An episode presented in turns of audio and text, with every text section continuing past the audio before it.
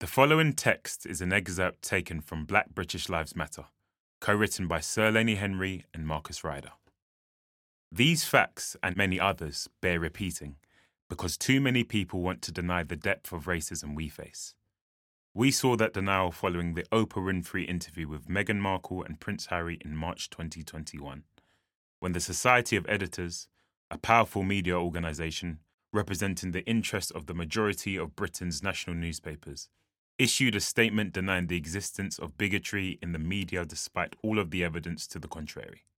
We saw that denial in the British government backed report by the Commission on Race and Ethnic Disparities published in March 2021, effectively gaslighting the black community by telling us that institutional racism didn't exist.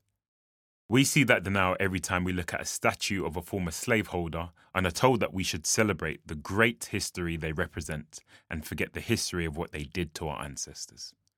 In the struggle to ensure that our lives matter, we must never forget the racism we have endured, especially in the face of people actively trying to deny it.